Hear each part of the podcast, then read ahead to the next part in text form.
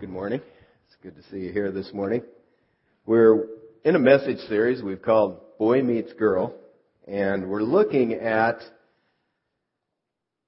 the differences between men and women, how God's wired all that together, and why. Because as we begin to look at uh, the two genders, we can learn some things about ourselves and about marriage. So that's what we're doing. We're digging in here today. Today we're going to look at understanding men.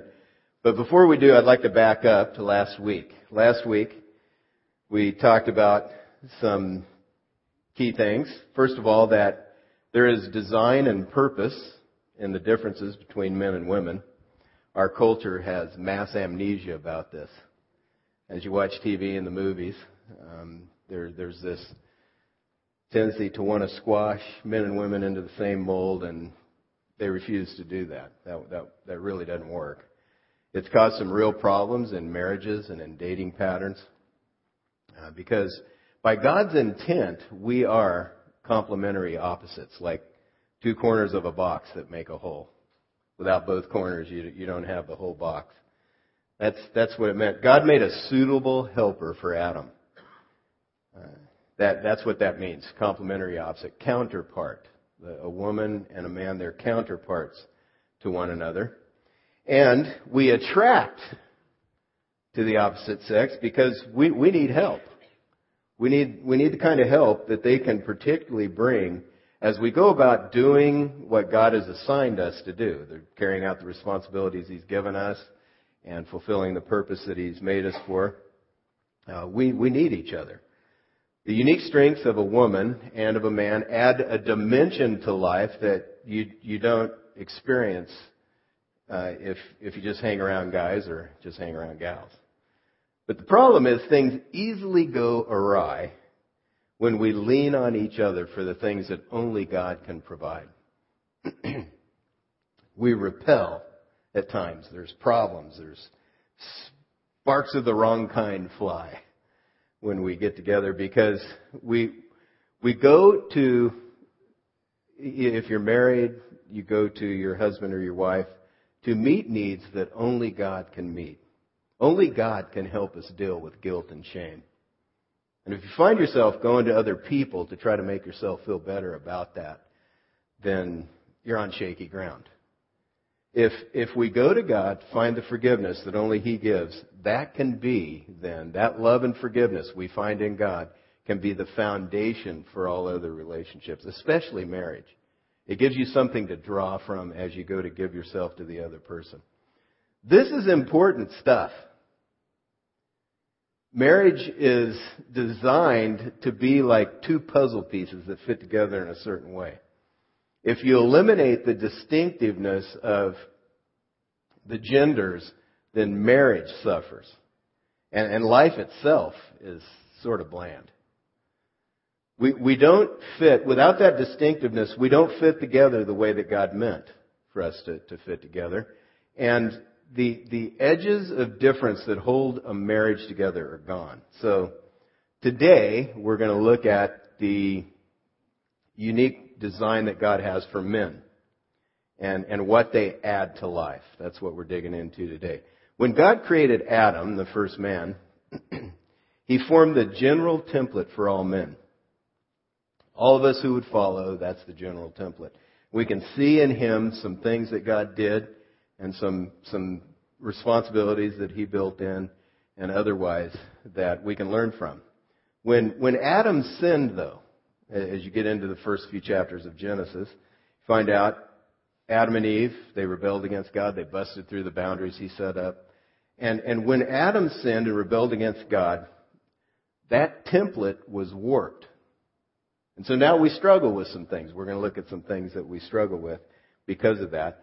But still, God has wired in some key characteristics that are a part of this template that He intended for all cultures and all times, regardless of your individual personality. If you're a man, these things should, should, be, should be a part of your makeup.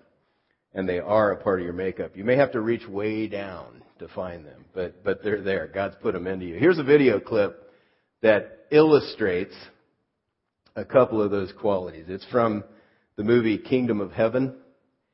And what's happening in the clip is a massive army is attacking Jerusalem. And one of the noblemen of the city does something and says something to call the men to do what they need to do. Let's watch the clip.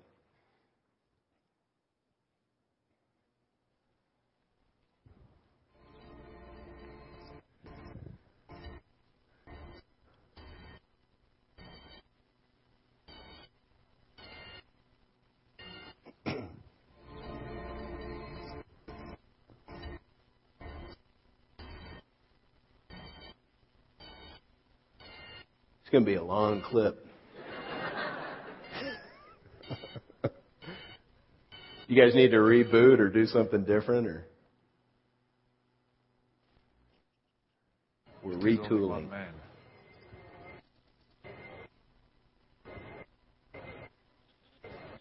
We can abandon ship and do something different. No.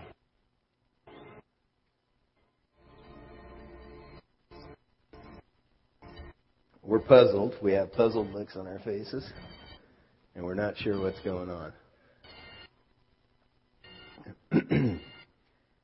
you know, let me let me move on to the passage, 1 Corinthians 16, because in in that passage, what you would have seen uh, is is an illustration of what it says in this passage. So we're just we're just going to look at it. 1 Corinthians 16, 13 through 14. This is a list of commands given specifically to men in the New Testament. From it we learn what God made men to do, how he made us to be. Be on your guard, stand firm in the faith, be men of courage. That, that literally is act like men. Be men of courage. It's synonymous. Act like a man. Be strong. Do everything in love. And here in this passage, you see the heart of a man. God, God has wired us with these things. Courage and strength are the bedrock of what God made men to be. They're, they're not exclusively male traits, courage and strength. Women show courage and strength. But men are especially called to do these two things and protect and lead to make sure that the right things happen in, in their areas of responsibility, particularly in marriage. When the children of Israel, when the Israelites were perched on the edge of the promised land, God through Joshua gave some commands to the men. He says in Joshua 1 9, Have I not commanded you, be, be strong and of good courage? The Hebrew words there that that was originally written in mean to be strong means to get a grip on the fight. Don't slack. Don't slacken your hands. That's that's a foolish behavior. Ya'al is a, a Hebrew word that means to slacken your hand. That's foolish. You get a grip and you do what God has asked you to do.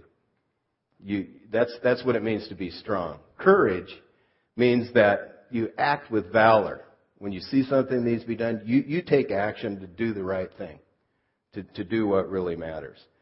This is how it is. As, as they were perched, God had promised to give them this land, but they had to go take it.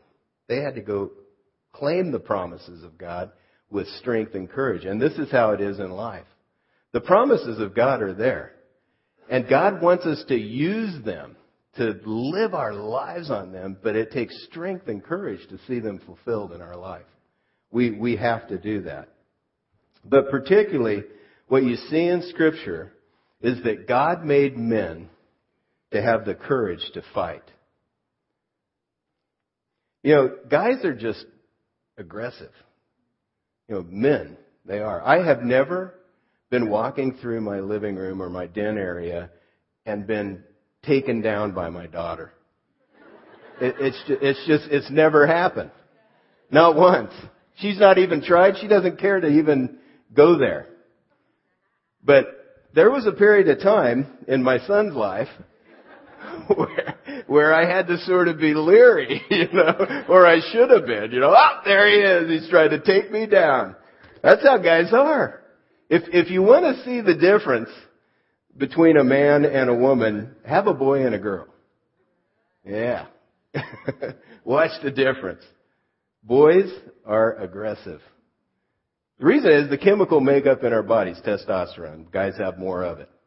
And it, it makes you aggressive. It, it, there's an aggression to it. Raw aggression, though, can be dangerous and destructive. And, and I think in, in some ways our, our society has uh, dealt with this in fear and tried to squash it. But we really need it because it shares the substance of courage, that, that aggression. If you add a moral component to aggression, you, you have courage. And that's what God intends. He, he intends that men fight for the right things, like marriage. He, he wants us to fight men for the right things. Genesis 2:24. This is a passage that's usually read or quoted or spoken at a wedding. I've said it many times at a wedding. And it says, "For this reason a man will leave his father and mother and be united to his wife, and they will become one flesh." Why is it addressed to the man? The man leaves his father and mother and cleaves to his wife. He is the one that leaves and cleaves or is united. Same word. It's translated cleave sometimes. Leave and cleave sounds better. The word united in this translation, the Hebrew word literally means to cling to, to adhere to, to stick to. And it has the idea that then of pursuing someone to the end. And that's the responsibility a man takes in marriage. He is literally to keep on pursuing his wife and not allow anything to come between he and her. He is to pursue her and be willing to fight through whatever tries to, to come between them. He's, he's to, to, to battle through and deal with anything that tries to get a hold on her. A real man doesn't allow anything to come between he and his wife. That's what you find in Scripture. That's why uh, we have the knight in shining armor as a symbol that women, you know, are looking for that knight in shining armor. They want somebody to come do something to make this right. Don't just sit there. Say something. Say what needs to be said. Do what needs to be said. And men, we are made originally to do that. We are. I understand the video is working, so if you're curious, it, will fit here, but it, it'll show this about men. Let's watch. Let's see if it works this time.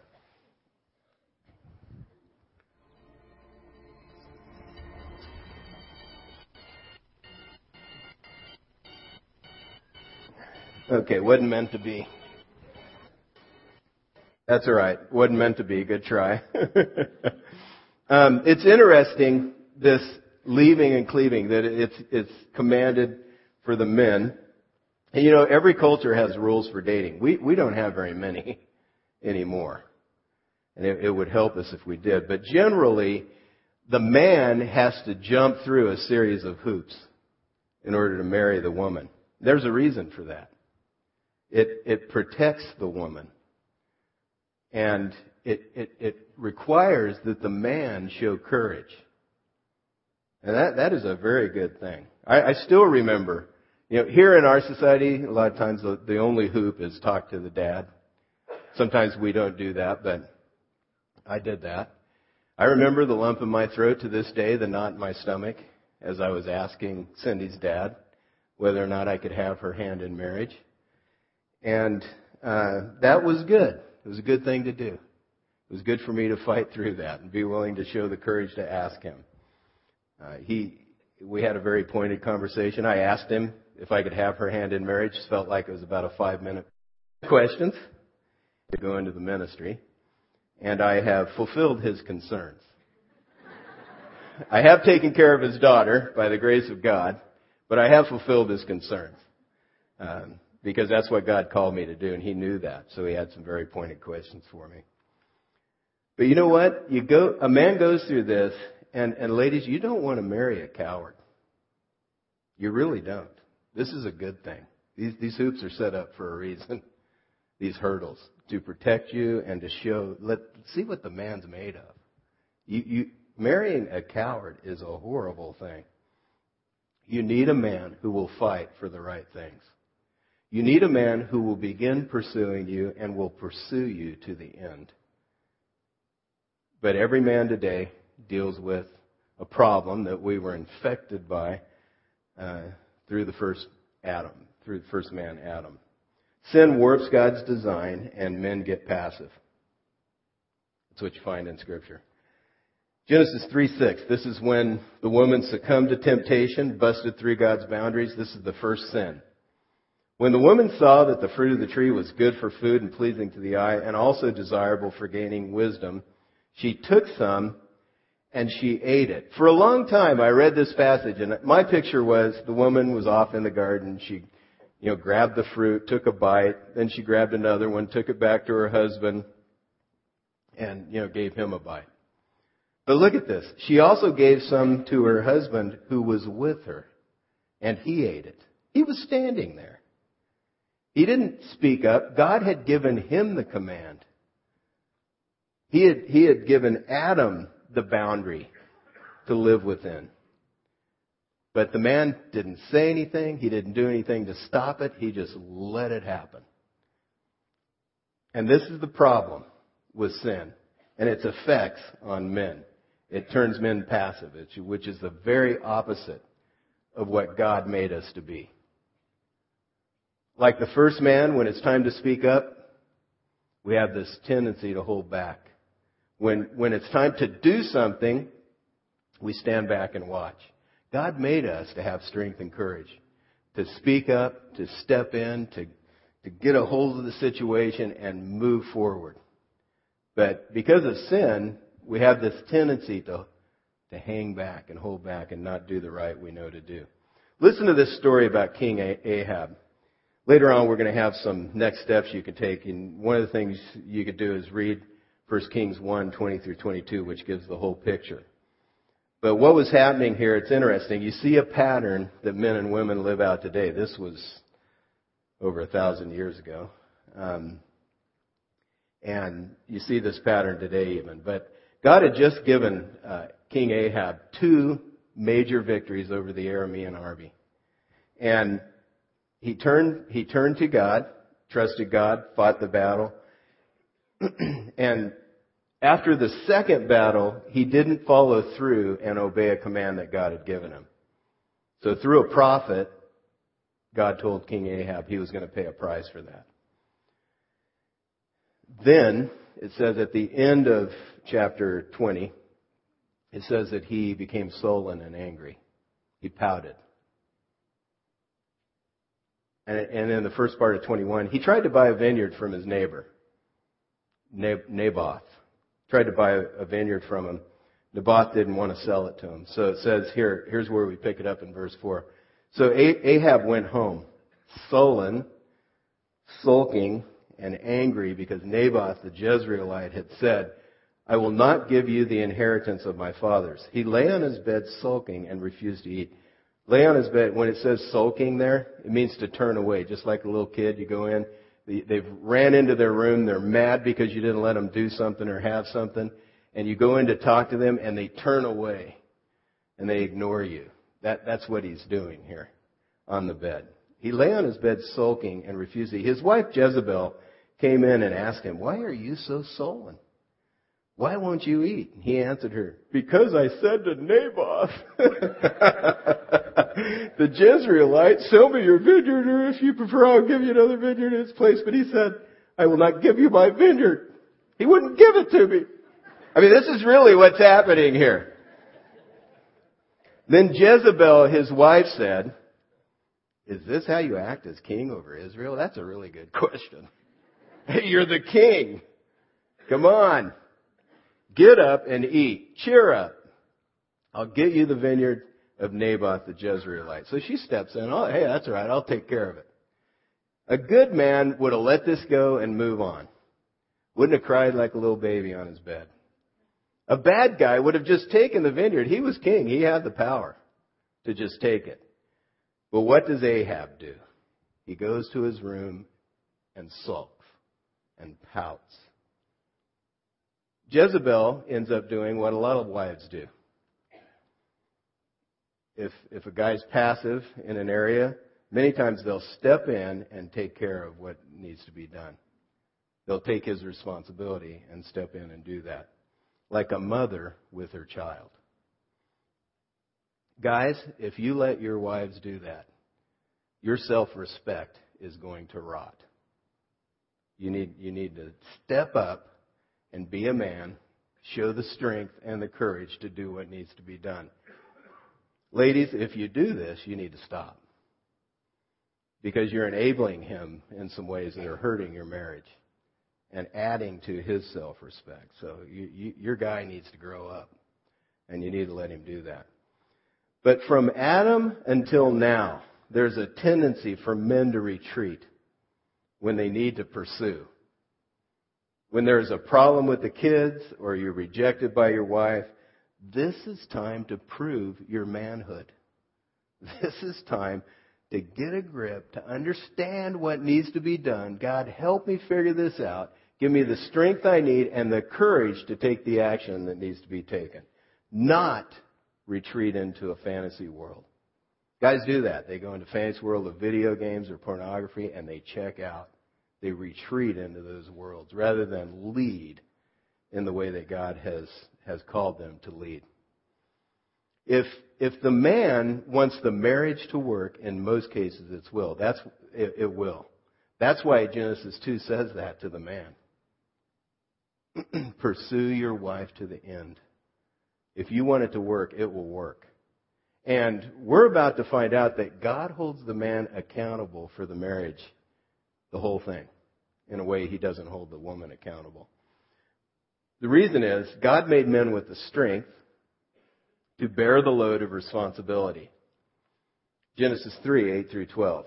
Then the man and his wife heard the sound of the Lord God as he was walking in the garden in the cool of the day, and they hid from the Lord God. This is immediately after they sinned. they busted through the boundaries. And they hid from the Lord God among the trees of the garden, but the Lord God called out to the man, Where are you?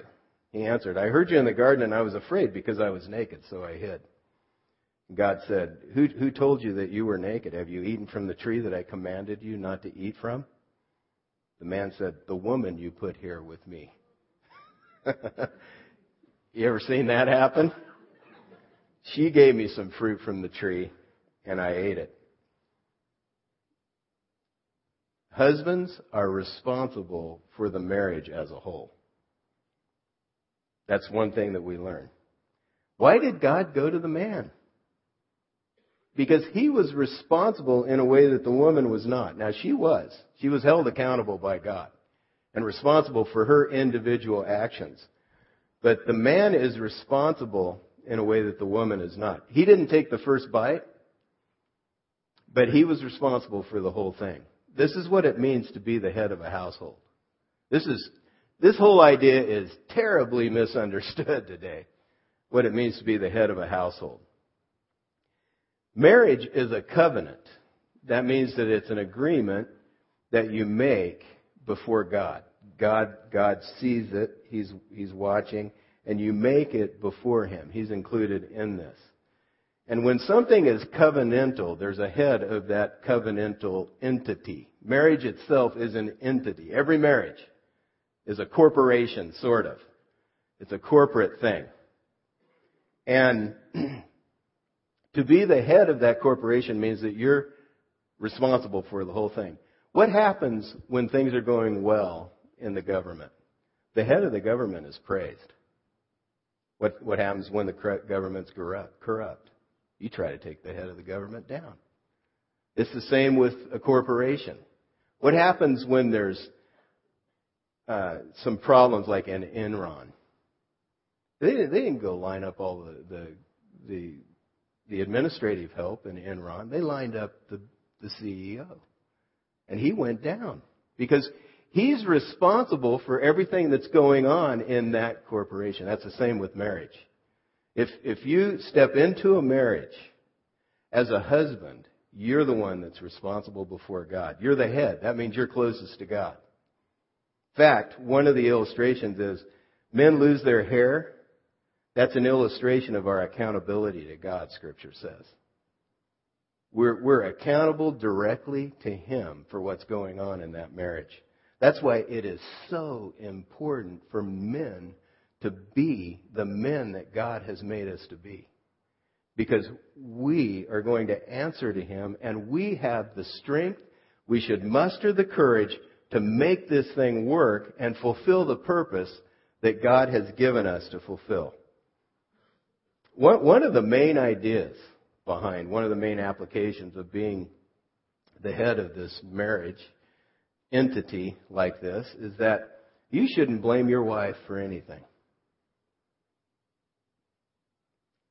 Sometimes men, like Adam, you know, remember the woman you gave me? she took the bite. It was her. She did it first. Um, one of the things we do is we, we, we, in a measly, weak little way, we begin to blame our wives or we blame our kids. You know, if they were different, then boy, I think our marriage would work. Or if, if they would straighten up, man, my life would be good. But, you know, until they do, I'm just checking out. No. God holds you responsible to lead with courage and strength to make it right. That's what you find in Scripture. And she is going to be held accountable for her actions. If, if she messes up, sins, she, she is going to be held accountable before God for her actions, but in a different way than the guy. Because the guy is in charge of the whole thing. And that means that God gave you the strength, He gave you the courage, and He holds you accountable to make it work. And to do the purposes that God has laid before you in your family. If you don't like the way something's going, you're supposed to lead the charge, man. You're, you're supposed to figure, and Ephesians 5 is very specific about how to do that. You do it in a love, you lead in a loving way that's sacrificial and considerate of your wife. That's what it means to be a man. And we need men in our country who will do that. There's a story that I, I hardly can get through every time my sister was telling me Again, this week I asked her to refresh my memory, but she, uh, surely she's here today. My mom's been a little sick. And I'm probably not going to make it through this story, but I'll just warn you ahead of time. And I hope it makes sense. But uh, she was married to Bob, Bob and Shirley. He was in the Army for 28 years. And they were stationed in Germany. And she said one morning they, she heard him start her car up. And she thought, well, that's, that's a bummer. I'm going to have to drive his car to work. She didn't really want to, but she asked him later that night, why, why'd you start my car? You know, I heard you start my car. And then he gets out of the car, goes to his car, and takes off, goes to work. And what had been happening at that time in Germany is uh, American servicemen and their families were being targeted by a certain group, and they were they were putting bombs in the car. So Sometimes when you sat in the seat, the bomb would go off. Sometimes when you started the car, it would, it would go off. And he told her that I, I couldn't, um, I could not go to work wondering whether or not your car was going to blow up. That's what it means to be a man. You, you you protect, you lead with courage and strength. And to be the head of a household means that you take the hit first. You sacrifice out of love for your wife and family. And we moan and bellyache because we can't get our way. we go to our room and we sulk and cry sometimes because they're not letting me do what I want. But you know what? That's not what really matters. What really matters is that God has given you the responsibility as a man to make that marriage work, to make the family accomplish his purpose. And you as a man were made to set your sights on that and to make it happen. You, you, if you got to keep trying. I know there are two people involved, and and sometimes it's difficult to lead, but don't whine about it. Figure it out. How do I do this? How do I lead and pull my family in the right direction? How do I do that? That's what God's called us to do as men. The fact is that men become stronger as they bear more and more responsibility. We, we have this thing in us that wants to, we want to run from it, from that responsibility.